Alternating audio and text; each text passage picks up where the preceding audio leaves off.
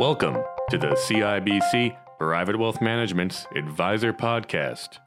No one spends the time, money, and energy to set up a trust and then thinks to themselves, I don't care what happens with this.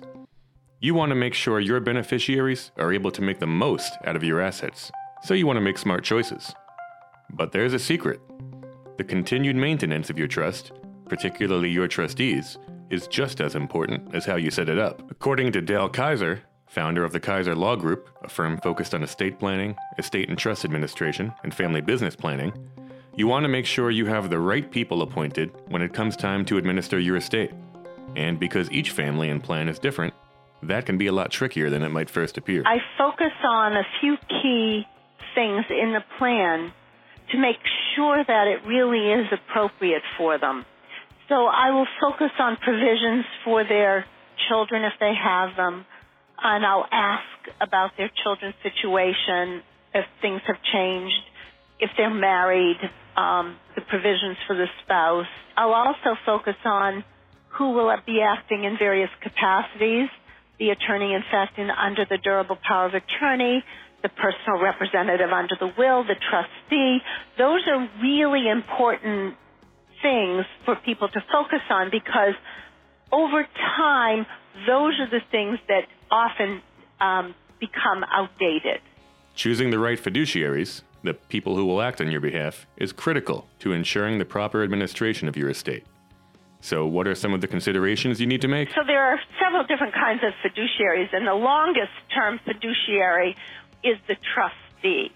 So, if you have an estate plan that has a trust involved, that's your longest serving fiduciary. It's really important that that individual or institution understand the responsibilities of the job and not treat it as if it, it's an informal arrangement because trustees have duties to the beneficiary. They're responsible for investing the funds. They're responsible for accounting to beneficiaries and they're responsible to exercise discretion and determine what is the best exercise of the discretion on, at any particular time. So it's important that they be educated, that they be someone that understands the family, the family dynamics, and understands their role. You might be listening and thinking, the trustees I set up are relatives or close family friends, so I don't need to worry, right? Well, the truth isn't so simple.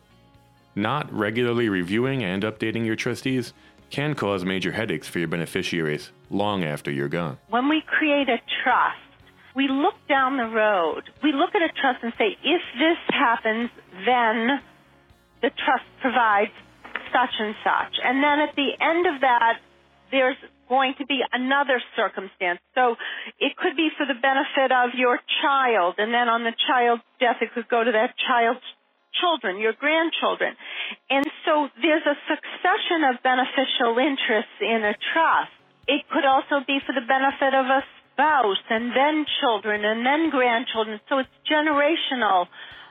So you're going to want to think through who, who would be the best trustee at various times. And you're not going to be able to know in all circumstances who would be the best trustee for grandchildren way down the line, but you will be able to set up a mechanism for trustees at different times.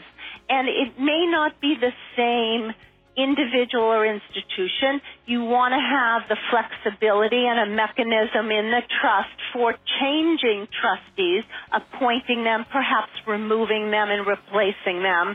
And so a really good trust makes sure that that is considered as part of the trust. Another issue that often becomes complicated with trustees is how much information they provide to the beneficiaries. For example, if a child inherits a substantial trust, when do you reveal the full details?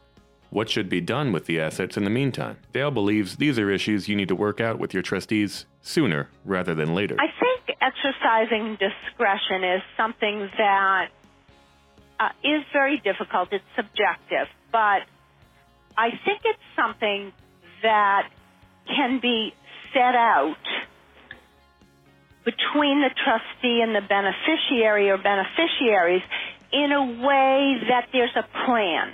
So it's determined that this type of expense or every year we will do this or this is our general goal for this trust and for this beneficiary is a I think a good way to approach it.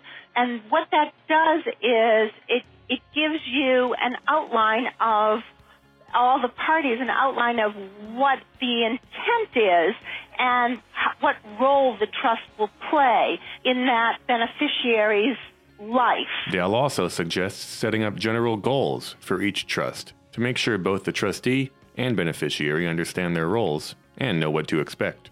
If it's an individual trustee, I think it's important for that individual trustee to have a conversation some type of a dialogue with the beneficiary or beneficiaries and to set out parameters.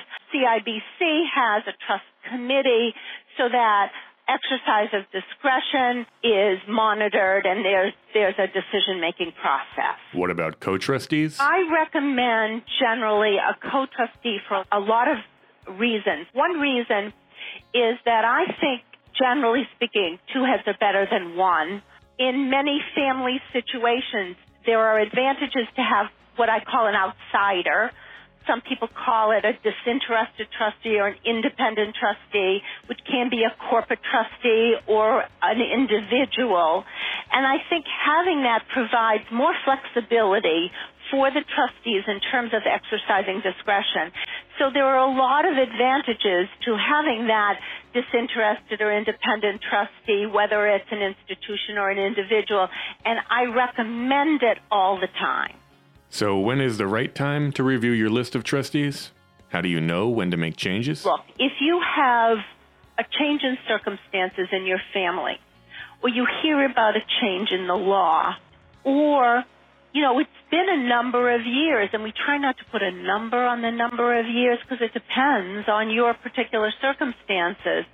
Or if you know, for example, that the people you've named to have certain jobs have died, they've moved away, or there's a problem, those are the times that you should come in. More on this and other topics in the latest edition of CIBC Private Wealth Management's Advisor. Find it on privatewealth.us.cibc.com. CIBC Private Wealth Management includes CIBC National Trust Company, CIBC Delaware Trust Company, and CIBC Private Wealth Advisors Incorporated, all of which are wholly owned subsidiaries of CIBC Private Wealth Group, LLC, and the Private Wealth Division of CIBC Bank USA. All of these entities are wholly owned subsidiaries of Canadian Imperial Bank of Commerce. This podcast is intended for informational purposes only, and the material presented should not be construed as an offer or recommendation to buy or sell any security. Contents expressed are current as of the date of this publication and may change without notice.